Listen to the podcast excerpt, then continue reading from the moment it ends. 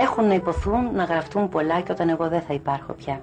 Και ίσως τότε να γραφτούν τα σημαντικότερα και να υποθούν τα πιο ουσιαστικά. Να είμαστε ρεαλιστές και να βλέπουμε τη ζωή όπως είναι και όπως συνεχίζεται όταν εμείς φεύγουμε από τη ζωή. Και δείτε τι γίνεται με τη Μέρλιν. Πόσες εκδόσεις βιβλίων έχουν γίνει, πόσα έχουν γραφτεί, πόσα έχουν υποθεί. Πιστεύω ότι θα γίνει το ίδιο με την Αλίκη Βουγιουκλάκη. Τι να κάνουμε; Έτσι πιστεύω. Θα, διάφορες εκδοχές, πολλά θα υποθούν και ίσως πολλά θα μου αναγνωριστούν τότε.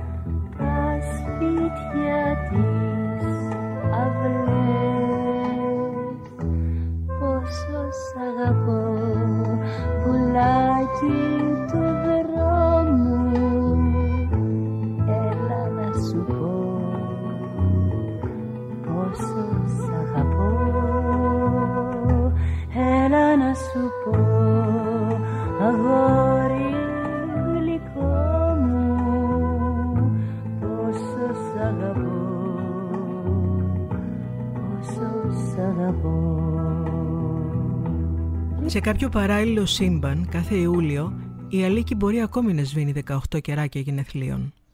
Το τηλέφωνό της στο 7237-771 μπορεί ακόμη να είναι διαρκώς κατηλημένο.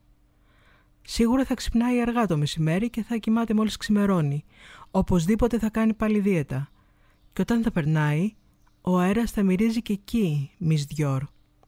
Α, και θα γελάει δυνατά όταν θα ξανακούει σε μια εκπομπή μου του 1990 τη μαμά της να της αφιερώνει αυτό το τραγούδι.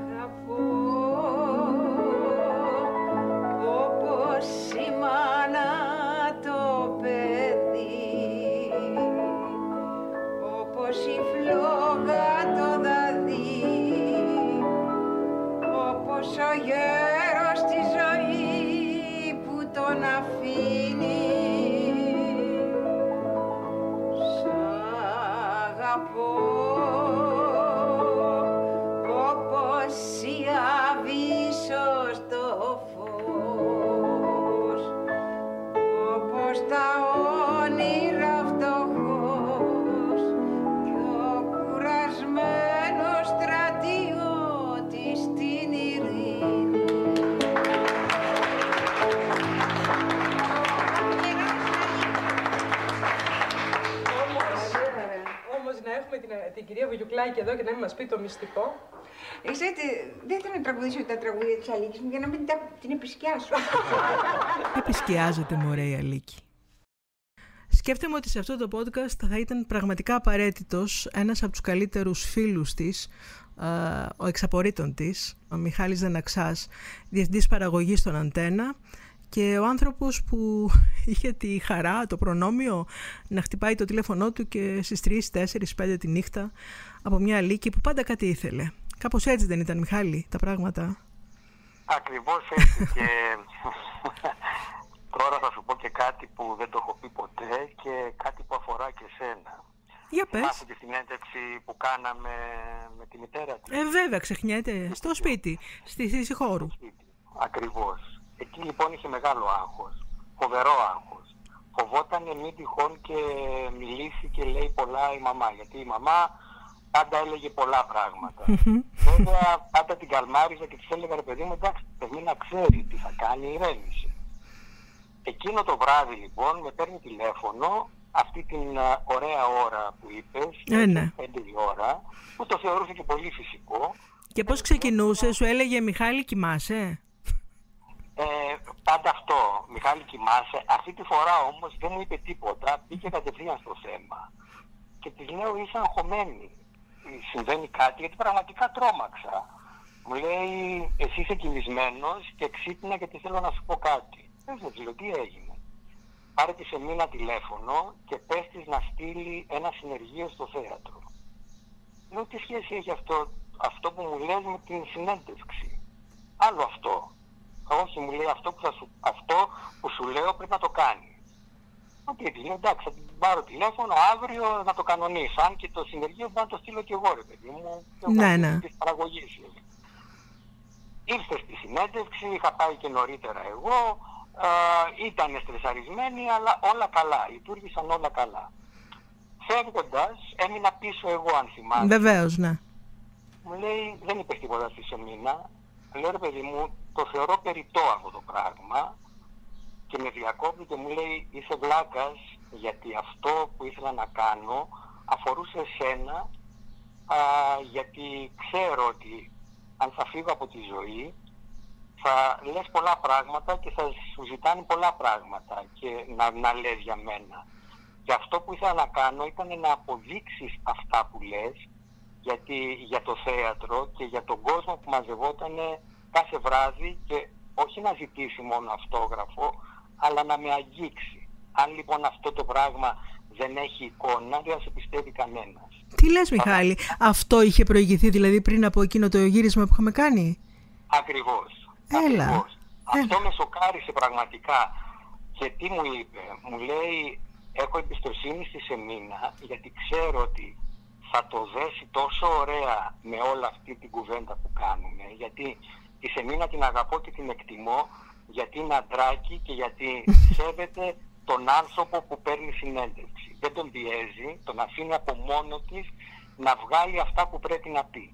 Και γι' αυτό ήθελα να το κάνει σε μήνα. Απίστευτο. Θυμάμαι, θυμάμαι αυτό το γύρισμα, ε, τις, τις ουρές τις ατέλειωτες του κόσμου έξω από το καμαρίνι ε, και εκείνη σαν αυτοκράτηρα τους έβλεπε να περνάνε από μπροστά και να τους χαιρετάει με το, το γνωστό Ανακα... της αυτοκρατορικό στυλ αναγκαζόμασταν κάθε βράδυ να την προστατεύσουμε γιατί ε, πραγματικά θα την λινθάριζαν. Δεν, δεν, δεν, μπορούσε να, δεν μπορούσε να κουμαντάρει το, το, τον κόσμο.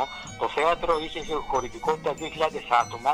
Τα 1.000 άτομα, 1.500 κάθε βράδυ έπρεπε να περάσουν από το, από την, από τη, από το καμαρίνι της. Ήταν απίστευτο αυτό το πράγμα. Και να πούμε ότι αυτό που σου είπε τότε, αυτό που σου ζήτησε ήταν το 1993 αν δεν κάνω λάθος. 93. Και τρία χρόνια μετά έφυγε βγήκε. Ακριβώς, mm-hmm. ακριβώς, ήταν απίστευτο. Βγήκε και το φεγγαράκι που έχει το φως το χρυσαφί Έχω απόψε ένα νεράκι και έχω και μια χαρά κρυφή Φέρτε μου το φεγγαράκι που είναι σαν φλουρί χρυσό. Το μισό θα στο χαρίσω και θα κρατήσω τα άλλο μισό Θέλω απόψε να γλεντήσω, θέλω απόψε να χαρώ. Θα τα πιω για να με θύσω και δεν θα αφήσω ούτε να χωρώ. Έχω απόψε ένα μεράκι Έχω απόψε ένα γκαϊμό Φέρτε μου το φεγγαράκι να το κρεμάσω στο λαιμό. Η Φίνος Φιλμ σε ένα συγκινητικό tweet προχθές γράφει Γεννήθηκε σαν σήμερα αυτό το δροσερό και ναζιάρικο πλάσμα που το λένε Αλίκη. Με την απίθυμενη γοητεία και τη σκληρή δουλειά έχτισε το μύθο της έξυπνα και αποφασιστικά, με αποτέλεσμα να παραμένει ένα από τα πιο λαμπερά αστέρια της Φιλμ και της ελληνικής κινηματογραφίας. Έχω απόψε ένα μεράκι, έχω απόψε ένα γκαϊμό, φέρτε μου το φεγγαράκι να το κρεμάσω στο λαιμό.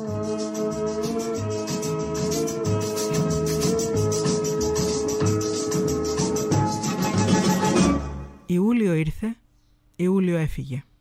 Ο αδελφός της Τάκης Βουγιουκλάκης μου έλεγε το 2008. 26 Απρίλη του 6, του, του 96 μάλλον, χτυπάει το τηλέφωνο στο σπίτι μου, 8 παρά ήταν, και είναι ο φίλος ο Γιάννης ο Ραπτόπουλος. Και μου λέει, Τάκη, θέλω να σου πω κάτι πολύ σοβαρό. Η Αλίκη δεν είναι τόσο καλά. Εγώ δεν το πήρα τραγικά γιατί δεν είναι τόσο καλά. Εντάξει, θα μπει, θα έκανε κάνει μια αγωγή, θα πάει σε ένα νοσοκομείο, θα, θα γίνει καλά. Λέω ότι δηλαδή τι έχει. Τρεις μήνες ζωή. Ανέβηκα στη Θεσσαλονίκη και βλέπω την νότα στο διάλειμμα μου λέει δεν είναι καλά. Α, της λέω ότι κουράστηκε. Όχι μου λέει δεν είναι καλά, δεν κοιμάται όλη τη νύχτα, είναι, είναι χάλια. Α, λέω ρε παιδί μου κρύωσε, όχι μου λέει δεν ξέρουμε τι έχει, πάντως μου λέει σήμερα θα ανακοινώσει ότι σταματάει. Λέω μα έχει ακόμα μέρες, όχι μου λέει σταματάει. Το να σταματήσει αλήκη Βέβαια. παράσταση δεν γινόταν ποτέ, δηλαδή δεν υπήρχε περίπτωση. Και όμως το σταμάτησε. Όταν βγήκε λοιπόν έξω, μου λέει δεν, δεν είμαι καλά φίλε μου. Ο Νίκος Γαλανός περιγράφει μια εμπειρία του πάνω στη σκηνή το δεύτερο χρόνο της Μελωδίας Ευτυχίας. Είχαμε μια σκηνή που της κρατούσα το χέρι και κάποια στιγμή μου έχει περάσει μια σκέψη στο μυαλό ότι κάτι δεν πήγαινε καλά. Και αισθανόμουν το χέρι της όπως το κρατούσα, σαν να, δηλαδή το χέρι σιγά σιγά με τον καιρό γινόταν χεράκι. Δηλαδή σαν να αδυνάτιζε, σαν να μίκραινε. Μου περνούσαν διάφορες κακές σκέψεις από το μυαλό. Δεν της το είπα ποτέ και είναι και η πρώτη φορά έτσι που το λέω. Θεσσαλονίκη που πάνε είναι, δεν πάει πολύ καλά. Και κάποια στιγμή της λέω: Ωραία, Λίκη, εγώ είχα τη μέση μου. Και επειδή είχε το που έχει ο Γιάννης αυτό το διαγνωστικό κέντρο, λέω: Θα πάω να κάνω ε, κάποιες αυτές ακτίνες για τη Γιάννης μέση μου. Ραπτόπουλος. Ναι, ναι, ναι. Ο Ραυτόπουλος, ναι. Λέω, δεν πάμε μαζί να κάνεις και εσύ κάποιες εξετάσεις. Έτσι έγινε αυτή η ιστορία. Που δεν την ξέρει ο πολύς ο κόσμος. Και δεν θα πήγαινε δηλαδή. Δεν θα πήγαινε, ήταν, ε, διατεθειμένη Πήγαμε να πάει. μαζί με την Αλή. Και μου λέει σε μια στιγμή, ε, ήταν μεσολαβούσε πρωτομαγιά. Κάναμε αργία πρωτομαγιά και μετά έπρεπε να συνεχίσουμε για μια εβδομάδα, δέκα μέρες κάτι τέτοιο. Και μου λέει ότι πρέπει να συνεχίσουμε όμως, γιατί τα παιδιά θα μείνουν χωρίς δουλειά. Τι λες, παιδί. Και της λέω: Ωραία, Λίκη, πάμε στην Αθήνα να κάνεις εξετάσεις να δεις πώς είσαι. Και άστο, θα δούμε. Και φώναξα εγώ, κάλεσα τα παιδιά όλα και τους λέω: Παιδιά, μπορεί τα πράγματα να είναι σοβαρά. Έτσι και έτσι και έτσι. Η- Θέλω να πω λοιπόν η διάσταση της σχέσης εργοδοσία με εργαζόμενο. Είχε κυκλοφορήσει ότι μπορεί να ήταν σκληρή, ότι μπορεί έτσι, ότι μπορεί αλλιώς. Δεν ήταν ακριβώς έτσι τα πράγματα. Δεν ήταν η, αλ, η Αλίκη τσιγκούνα Υπεύθυνη ήταν. το καταλαβαίνεις, δηλαδή με την έννοια να ρίξει τον εργαζόμενο. Γιατί υπήρχε και αυτό. Και θυμάμαι ότι έφευγε, δεν πάω για παραπέρα, έφυγε και το πρόβλημά της ήταν γιατί τα παιδιά θα μείνουν άλλες 10 μέρες ενώ είχαμε συμφωνήσει χωρίς δουλειά. Οι ηθοποιοί οφείλουν, το χρωστάνε στην Αλίκη. Τα κασέτ των ηθοποιών ανέβηκαν εξαιτίας της Αλίκης. Η Αλίκη πρωτοστάτησε για τις 8 παραστάσεις. Τα καμαρίνια. Λίγοι το Για ξέρουν. τα καμαρίνια στην επαρχία πήγαιναν σε τα αγούρια. δικαιώματα των ταινιών. Και είχε Υπήρχαν απαιτήσει. πολλά πράγματα. Ναι, ο Κώστας ο Μπουτσάς, της χρωστάμε λέει και το έχει πει επανειλημμένα. Απόψε είναι η τελευταία παράσταση και είμαστε όλοι λίγο συγκινημένοι. Δύο χρόνια είμαστε με τη μελωδία της ευτυχίας. Στην Αθήνα, στον Πειραιά και τώρα στη Θεσσαλονίκη. Και με αυτά τα παιδιά εδώ δεθήκαμε πολύ. Τους έδωσα μια υπόσχεση. Όταν μπορέσω, όταν γίνω καλά, θα ξανάρθω εδώ και θα τραγουδήσουμε όλοι μαζί. Μου βρήκε κάποια, ξέρω εγώ, κάποια βαλβίδα χιλοσκάρι και θέλω ξεκούραση. Και έτσι απόψε τελειώνουμε. Τώρα που νυχτώσαμε σφίξε μου το χέρι Τώρα ακόμα πιο πολύ το αναζητώ. Χάθηκες στα σύννεφα το μικρό τ' αστέρι Τώρα που νυχτώσαμε σφίξε μου το χέρι Μη σε νοιάζει που το φως είναι λίγωστο και περπάτα δίπλα μου όπως περπατώ. Άστο το χεράκι σου, το μικρό σου χέρι Άστο το χεράκι σου, να σου το κρατώ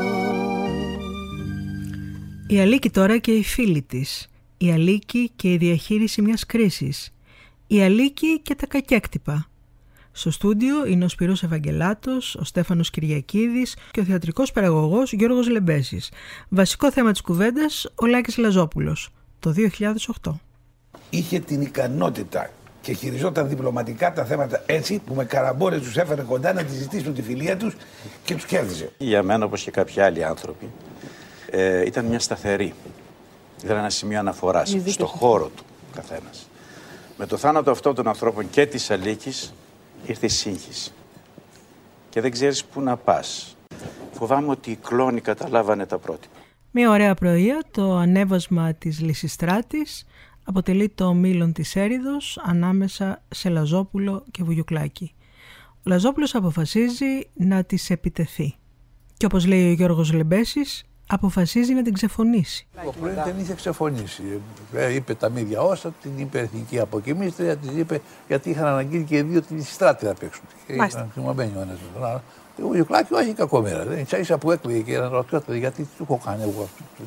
Γιατί. Καλούμε το Λάκη Λαζόπουλο στο στούντιο του Τρεις στον αέρα και τον ανακρίνουμε. Το καλοκαίρι τσακωθήκατε με την κυρία Γουγιουκλάκη.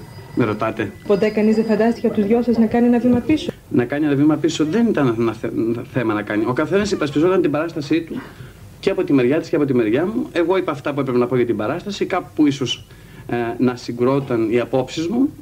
Εντάξει, δεν είχα διαφορά ε, προσωπικού επίπεδου. Ναι. Δηλαδή, ούτε αμφισβητώ την ε, επιτυχία της ή την αξία της και την νεότητά της ακόμα. Μισό λεπτό να εξηγήσω κάτι. Τον Ιούλιο του 1987, να το πάλι ο Ιούλιος, ο Λάκης Λαζόπουλος λαμβάνεται, παρουσία εισαγγελέα, στα καμαρίνια του Θεάτρου Αθήνεων και πηγαίνει στην ασφάλεια. Ε, έπαιζε την επιθεώρηση «Τι είδο Ιαπωνέζος», στην οποία γενικώ σατυριζόταν η πολιτική κατάσταση της χώρας και η κόντρα που είχε ξεσπάσει μεταξύ του Ανδρέα Παπανδρέου και του τότε Προέδρου της Δημοκρατίας του Χρήστου Σαρτζετάκη. Ο Λαζόπουλος έλεγε τον κύριο Σαρτζετάκη μαλάκα στην παράσταση. Αυτό λοιπόν, κατηγορία ήταν προσβολή του Προέδρου και η αιτία ήταν ένα καυστικό κείμενο που ερμήνευε ο Λάκης Λαζόπουλος. Συνεχίζουμε τώρα. Εγώ τα χασα και τι θα κάνω τώρα, μου κλείνει το θέατρο, παίρνω τον μαγκάκι των συγχωρεμένων τηλέφωνο και μου λέει δεν γίνεται τίποτα. Εκτός. Τι εκτός; Καμιά προσωπικότητα μεγάλη μου λέει πια που να έχει βάρος και κύρος να καταθέσει υπέρ του Ραζόπουλου. Πού πήγε το μυαλό μου; Στη Βουγιουκλάκη. Πώς να πεις στη Βουγιουκλάκη τώρα που την έχει χίλιο βρύση. Πήγαινε να υπερασπίσει τον Ραζόπουλο. Χαράματα. Παίρνω τηλέφωνο. Είναι η νότα. Τι συμβαίνει; Ξύπνα της λέω. Μου λέει τώρα κοιμήθηκε. Ξύπνα. Λέω το και το. Μου κλείσανε το θέατρο, καταστρέφαμε. Και τι θες; Λέω να πας να καταθέσεις. Εγώ μου λέει να πάω στο Ροζόπουλο. Ξέχασες τι μου έχεις Όχι. Δεν το ξέχασα. Λέω, αλλά είναι καλό για σένα αυτό. Οι πέρε σου θα είναι, σε καλό θα σου βγει και εν πάση περιπτώσει δείξανε τώρα να το κάνεις για μένα γαμότο. Και μου απαντάει η κομπίνα, εντάξει, θα το κάνω για σένα. Ο Ροζόπουλο είναι εκεί κίτρινος και αποχαμπλωμένο. Ναι, δεν το ήξερε. Ε; ξαφνικά δεν το ήξερε ο Λάκης. Δεν το ήξερε, που να το ξέρει.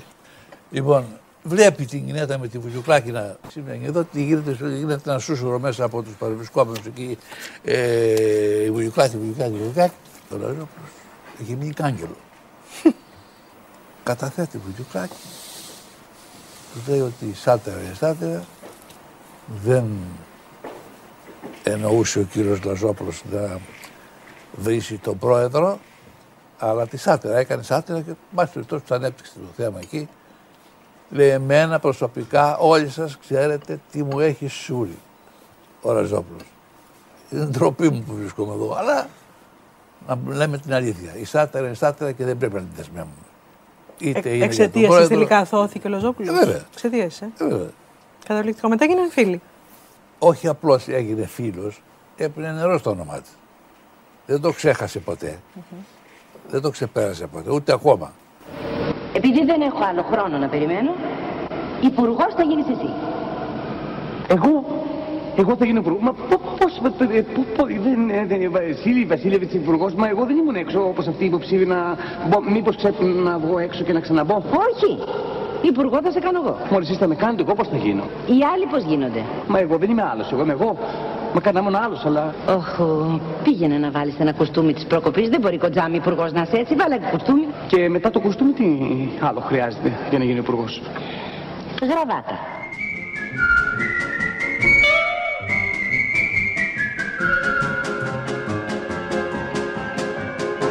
Τα γόρι μου, τα γόρι μου, τα γόρι μου Γλυκό και τραγανό σαν καραμέλα. Και πόζες όταν παίρνει άντρα όρι μου. Τα γόρι μου είναι μουριά, είναι τρέλα. Χιλιακή πετροκέρασο και μάκουλο περικοκό Ρίκο, ρίκο, ρίκοκο, ρίκοκο, ρίκοκο Ρίκο, ρίκο, ρίκοκο, ρίκο, ρίκοκο Ιανουάριος 1996 ο συγγραφέας Μάνος Λαμπράκης μου εμπιστεύεται την παρακάτω κουβέντα του με την Αλίκη. Θυμάμαι Αλίκη πάντα αυτή την εικόνα σου μεσημέρι με μια φαρδιά αδιάφανη που καμίσα στην κουζίνα χωρίς μακιγιάζ. Δεν θυμάμαι να έχεις αφήσει άνθρωπο να δει αυτό το είδωλο του καθρέφτη να ανοίγει τα πρωινά βλεφαρά του στο φως της μέρας. Κοίτα, αυτό το κρατάς πάντα δώρο για εκείνον μόνο που σε παίρνει αγκαλιά και σε αποκοιμίζει γλυκά με ένα τραγούδι τα βράδια. Ποιο τραγούδι; Τα ήσυχα βράδια. Είσαι ερωτευμένη; Δεν έχω απαντήσει ποτέ στον εαυτό μου αν υπήρξε ερωτευμένη. Πέρασα και περνάω καλά. Για την ακρίβεια ερωτευμένη έχω υπάρξει πραγματικά μόνο με τη σκηνή, την πρόβα, τα φώτα. Φέτος στη μελωδία πραγματικά εκπλήσωμαι με τον κόσμο που έρχεται στο θέατρο και μετά το τέλος της παράστασης έρχεται στο καμαρίνι. Όλοι βλέπουν εκεί την παλιά Αλίκη, την Αλίκη του Φίνου και του Δημήτρη Παπαμιχαήλ. Ρίχνω λοιπόν κλεφτά ματιές, ξέρεις, στον καθρέφτη, έξω από το καμαρίνι και λέω Μπα Αλίκη, μην τους πιστεύεις. Η Αλίκη αυτή έχει μεγαλώσει παιδιά και της αρέσει που έχει μεγαλώσει. Αφήστε την να μεγαλώσει και πείτε της πως τώρα που μεγάλωσε σας αρέσει πιο πολύ. Λες ψέματα. Όχι, όχι, αλήθεια λέω. Νομίζω καμιά φορά πως έχω κάνει ένα πολύ μεγάλο λάθος στη ζωή μου. Ποιο; Το κοριτσάκι με τα σπίρτα δεν μεγάλωσε. Δεν το άφησα να μεγαλώσει. Μα το κοριτσάκι με τα σπίρτα... Ξέρω, πέθανε. Δεν θα το πιστέψεις αυτό που θα σου πω και εύχομαι να μην είναι αλήθεια. Όταν φεύγω από τη σκηνή φέτος και κατεβαίνω κάτω στον κόσμο, κατά τη διάρκεια της παράστασης, εκεί που η Μαρία δηλαδή φεύγει από το σπίτι, δύο πράγματα με ενοχλούν. Τα διάκριτα εξεταστικά εκείνα βλέμματα που ρωτούν την ηλικία μου, που καταμετρούν τις ρητίδες μου και μια αλόκοτη καμιά φορά αίσθηση. Τι αίσθηση; Δεν ξέρω. Ότι θα φύγω. Ότι φεύγω. Άστο. Ύστερα σηκώνεται, τηλεφωνάει στην Αλέκα στο ταμείο, είναι εκνευρισμένοι γιατί καθυστερούν να της δώσουν πρώτο κουδούνι, περιμένουν ένα πούλμαν με θεατές από τη Θήβα, η πλατεία είναι γεμάτη, ζητάει τσιγάρο. Δεν τον κατεβάζω τον καπνό. Ύστερα τραβάει την επιδερμίδα της στις άκρες των αυτιών. Έχω χαλαρώσει εδώ λιγάκι, ε, δεν φαίνεται; Όχι, δεν φαίνεται. Πώς δεν φαίνεται; Κάτω στην πλατεία δεν φαίνεται. Μπαίνει η νότα νεύρα, της δίνει μολύβι. Η Αλίκη έχει μετατραπεί τώρα σε ένα δίστροπο μικρό κοριτσάκι. Λέει στην Άντα να δώσουν πρώτο κουδούνι. Δεν της αρέσει να περιμένει ο κόσμος στην πλατεία τόση ώρα. Για μην φύγεις. Μείνε να επιστρέψουμε μαζί μετά στο σπίτι. Τα δάκρυα μου είναι καυτά. Τα δάκρυα, τα δάκρυα μου είναι καυτά. Μου κάψαν το μαντί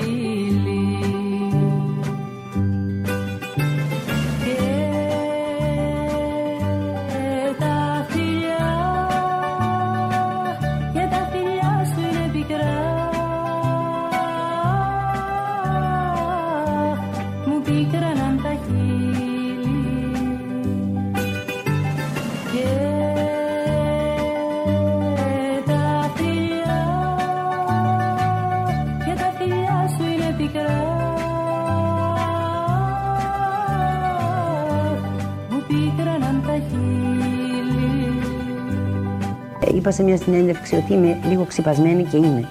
Δηλαδή σνόμπ. Ναι, αλλά με τους ανθρώπους που δεν μπορούν να καταλάβουν ορισμένα πράγματα κτλ. κτλ. Αλλά γενικά είμαι αληθινή και ειλικρινής με τους ανθρώπους. Αυτό το μήνυμα το παίρνουν και γι' αυτό τους κερδίζω. Ε, δεν προσπαθώ. Δεν είμαι δίθεν, καταλάβατε. Αρέσω, δεν αρέσω, αυτή είμαι θολώνει τη ματιά μου.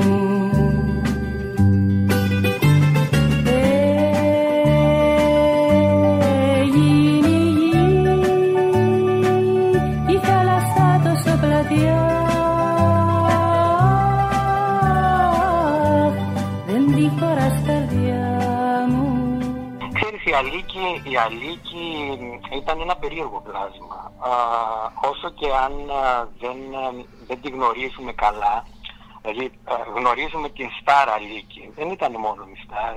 Η Αλίκη ήταν άνθρωπος και είχε, είχε διέστηση, είχε διαρωτικότητα. Α, πίστευε πάρα πολύ ότι κάποια στιγμή θα έρθει το τέλος. Το πίστευε, αν και δεν το παραδεχόταν, αλλά το πίστευε.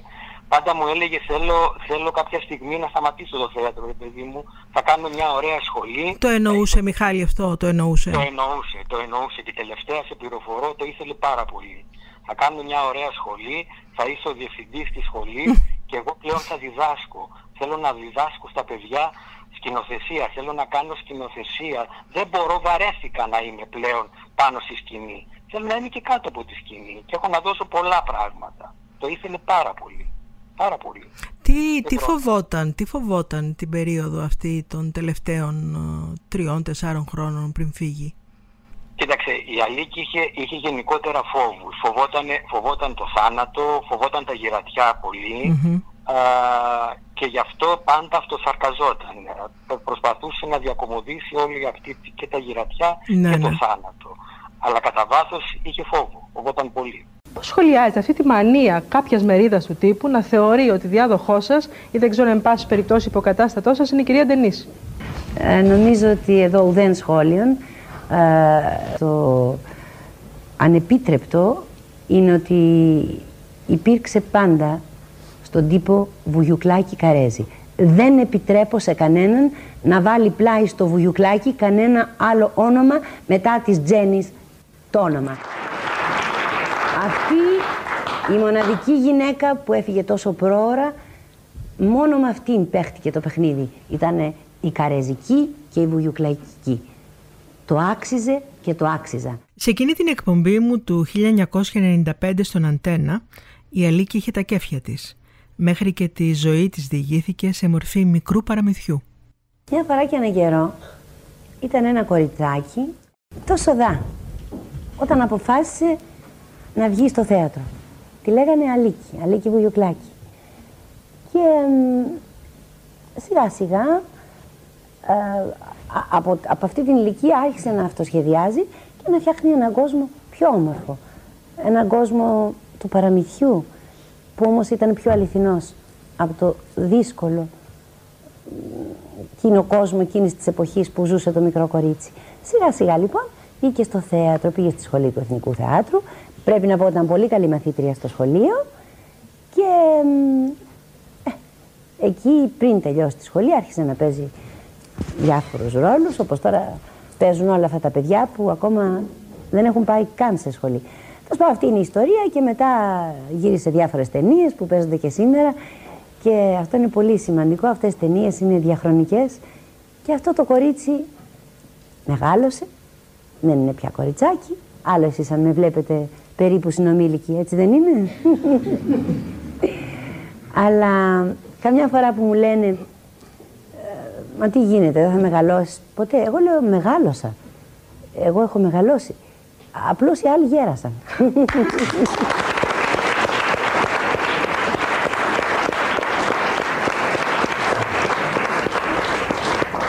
Το ότι προσπαθούν να ξεφυτρώσουν αλήκες από εδώ και από εκεί. Πολλοί μου κολλάνε σαβδέλε απάνω μου, η καινούργια λύκη εγώ. Δεν υπάρχει καινούργια λύκη, δεν υπάρχει καινούργια λαμπέτη, δεν υπάρχει καινούργιο χόρν. Υπάρχουν καινούργοι τάδε, τάδε, τάδε. Ο καθένας γράφει την ιστορία του. Ο, ο ουρανός είναι γεμάτος άστρα. Χωράμε πολύ. Τη ρώτησε τελικά αν αισθάνεται γατούλα ή τίγρης. Η απάντησή της. Πάντα ήμουνα τίγρης. Έτσι ξεκίνησα, τυγράκι. Έτσι για να είμαστε εξηγημένοι.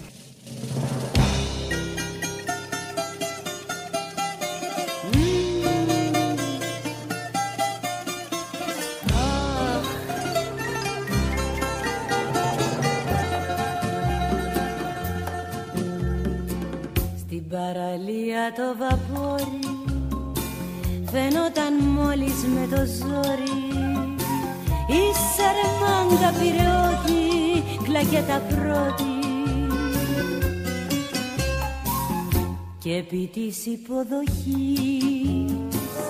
οι κυρίες των τιμών με αέρα εποχής για συγγνώμη και παρδόν στρέφα πίσω και θα δεις Οι Έλληνες το νόστιμο το λένε και κουκλάκι. Πληρώσαμε και πρόστιμο αλίκι βουγιουκλάκι Πληρώσαμε και πρόστιμο αλίκι βουγιουκλάκι Στην ιστορία φύσηξε καινούριο αεράκι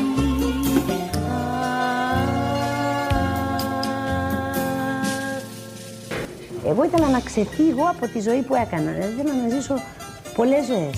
Το κατάφερα.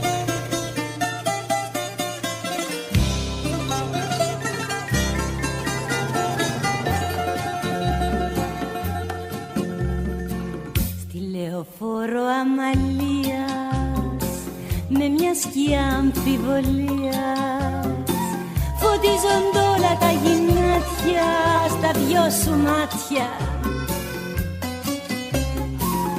Πάμε κι άλλη μια φορά. Για να δώσουμε αφορμή στη μεγάλη διαφορά που έχει τέχνη απ' τη ζωή. Σαν κουνάει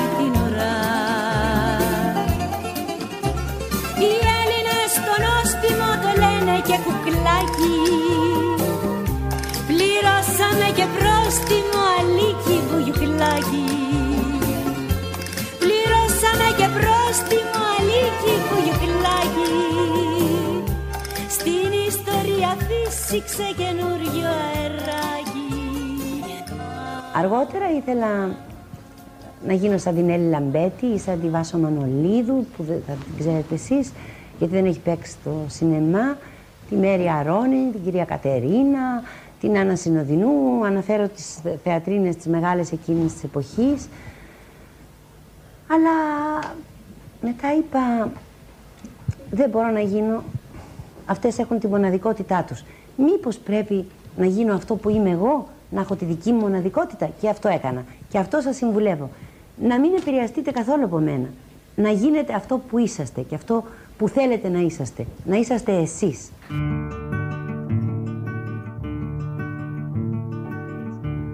Ήταν πρωί στα μάτια σου κι ο ήλιος στα μαλλιά σου που ήρθα και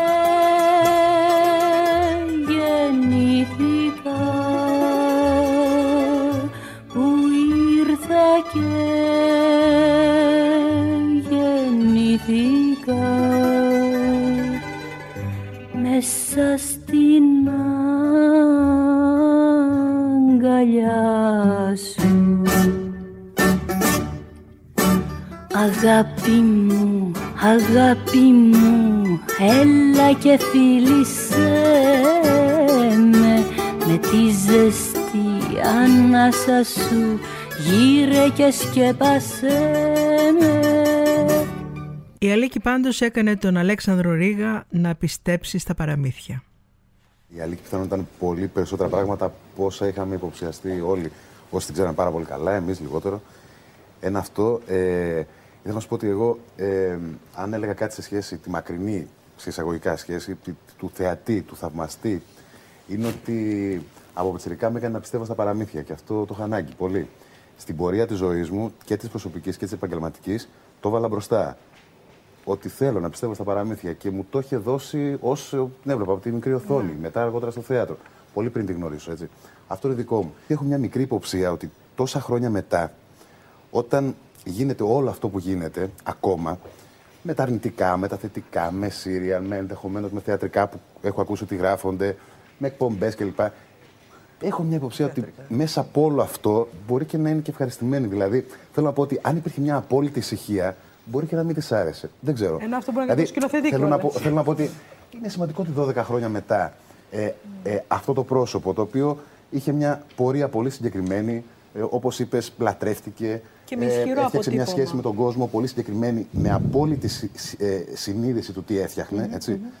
Λατρεύτηκε, μισήθηκε, αμφισβητήθηκε. Όλα σε έντονο βαθμό. ναι, όλα. Ε, πιστεύω ότι δεν θα της άρεσε μια πολύ ησυχία ξαφνικά. Δηλαδή. Της αρέσει και πιστεύω ότι Και αν μετά από 30 χρόνια είναι κάποιο άλλο πάνελ εδώ και είναι κάποιοι άλλοι άνθρωποι και συζητάνε ακόμα για κάποια κουτσομπολίστικα, για κάποιες αρνητικές στιγμές, όπως λέει η Άρια, πιστεύω ότι είχε μια ντανιά, νομίζω, που κάπου πίσω να της άρεσε όλα. Μ' αρέσει ο επιστημονικός τρόπος προσέγγισης. Πώς η Μαρία Στιούαρτ, η Ελισάβετ, ο Σίλερ, η Χέλμαν εμπλέκονται, λέτε, με τη Ρούλα Πατεράκη και την Αλίκη Βουγιουκλάκη; Αλλά και πώς έκοψαν την καλημέρα οι φίλοι της στη Ρούλα όταν έμαθαν ότι θα συνεργαστεί με την Αλίκη; Εγώ την Αλίκη τη θυμάμαι και την αγαπώ πολύ.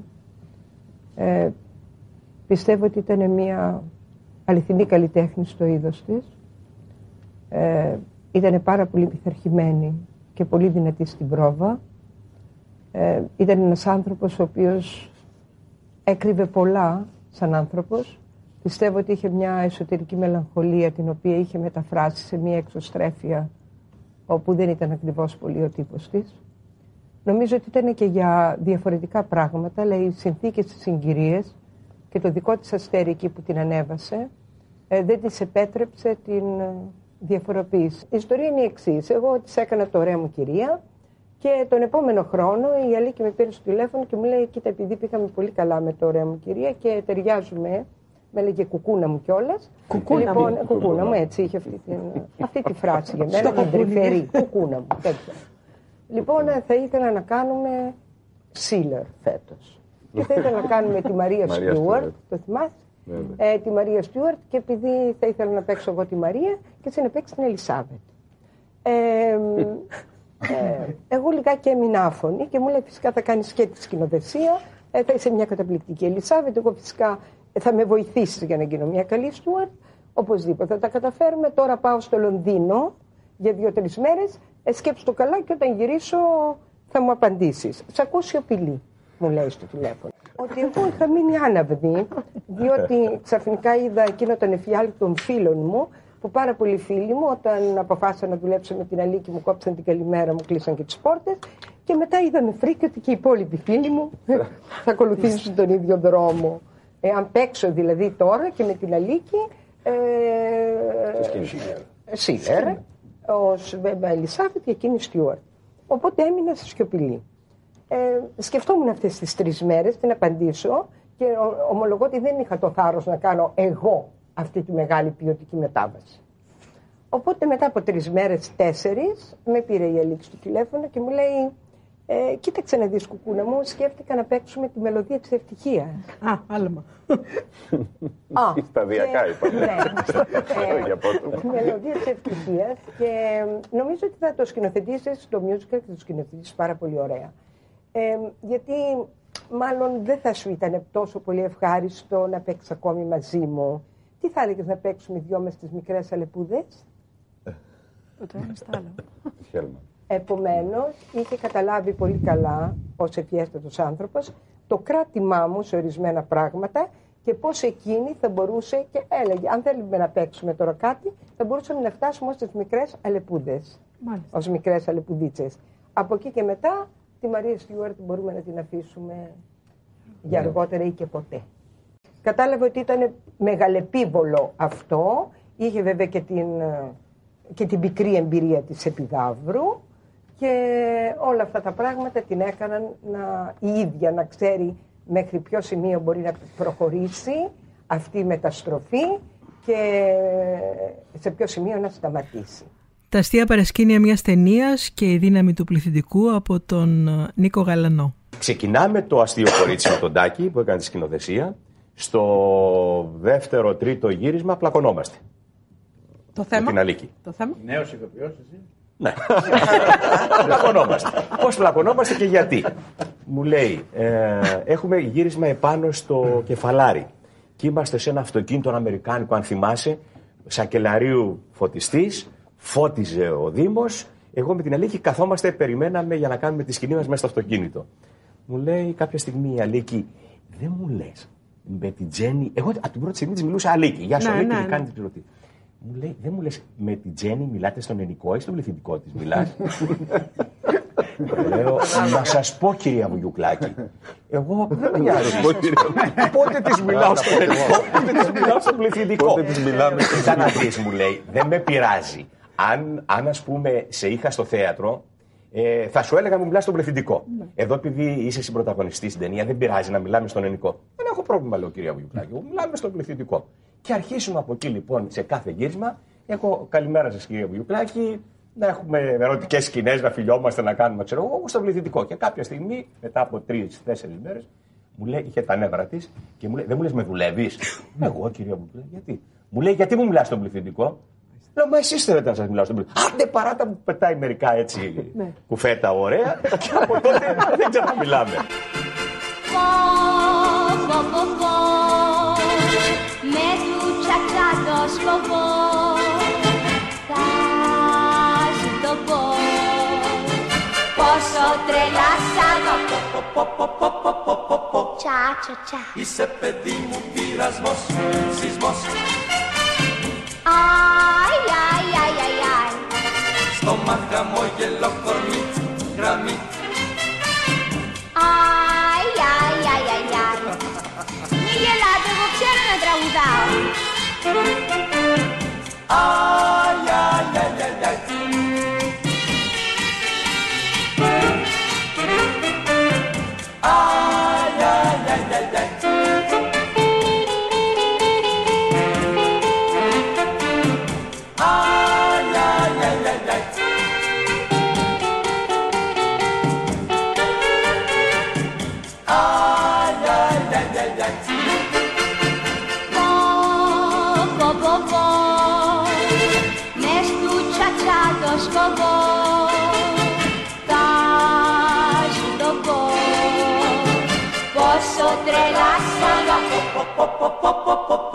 αγαπώ Τσα, τσα, τσα Είσαι παιδί μου πειρασμός, σεισμός Αι, αι, αι, αι, αι Στο χαμόγελο κορμί, γραμμή Αι, Αι, αι,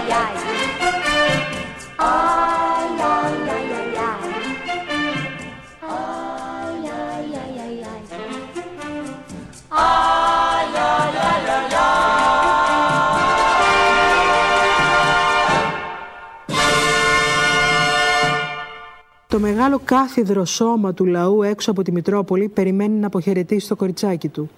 Όταν ένα παιδί πεθαίνει, μιλάμε για τραγωδία. Δεν μπορώ να πλησιάσω. Στέκομαι πίσω από μια κολόνα και η μνήμη με στραγγίζει. Ο κόσμος κλαίει. Μερικές γυναίκες λιποθυμάνε. Άλλες περιμένουν να χαιρετήσουν το κορίτσι τους. Η κηδεία της Εβίτας. Μια φράση από τη βίβλο. Θα εγερθεί και θα κληρονομήσεις την πύλη των εχθρών σου. Οι βλακώδεις κουβέντες μας. Δεν το πιστεύουμε, δεν μπορεί. Πλησιάζει τελικά το ξύλινο κουτί. Εγέρθητη και ανανέωσον τη νεότητά σου ως Λένα. Τη φρικτή μέρα στη Μητρόπολη οι φίλοι, οι περίεργοι και οι παρατρεχάμενοι είχαν στήσει πηγαδάκια την ώρα της κηδείας. Ένας έδινε το τηλέφωνό του σε έναν άλλον. Τρεις μπροστά μου έκλεισαν ραντεβού για την επομένη, πουθενά μια λυτρωτική γαλήνη. Κούκλα την έκανα, μου είπε μια μεσόκοπη γυναίκα που ήρθε και με τράβηξε από το μανίκι. Μες έστειλε η αγαπημένη φίλη της. Την κατονομάζει. Για να τη μακιγιάρω και να τη χτενίσω. Εγώ είμαι πρώην τραγουδίστρια. Το γλυκό κορίτσι μου, αυτό που ποτέ δεν εμπιστεύτηκε κανένα να τη μακιγιάρει, τώρα με κόκκινο στο στόμα, μπλε στα μάτια και τα μαλάκια της μαλλιά μέδουσας γύρω από το μαξιλάρι. Η Ιουλιέτα μου με μαλλιά μέδουσας. Πώς την έκαναν έτσι; Στη θέση των μαρμάρινων βουλιαγμένων πατωμάτων, τώρα τσιμέντο.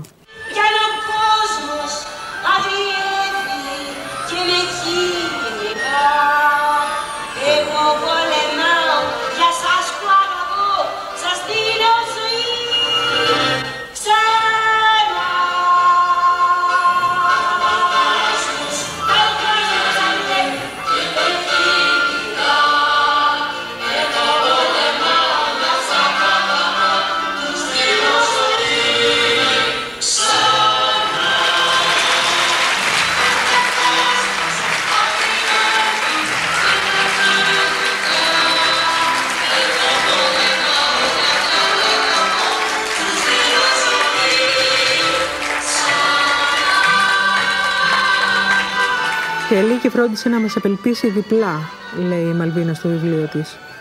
Πρώτα με την απουσία της. Και ύστερα επειδή γκρέμισε μέσα μας την πεποίθηση πως όποιος πεθαίνει σχετικά νέος έχει ήδη εκμετρήσει τις μέρες του και στην ουσία αρνείται να ζήσει άλλο. Ήταν νέα. Τη λατρεύανε, ακόμα και εκείνοι που τη μισούσαν. Ήθελε να ζήσει. Μας την έφερε.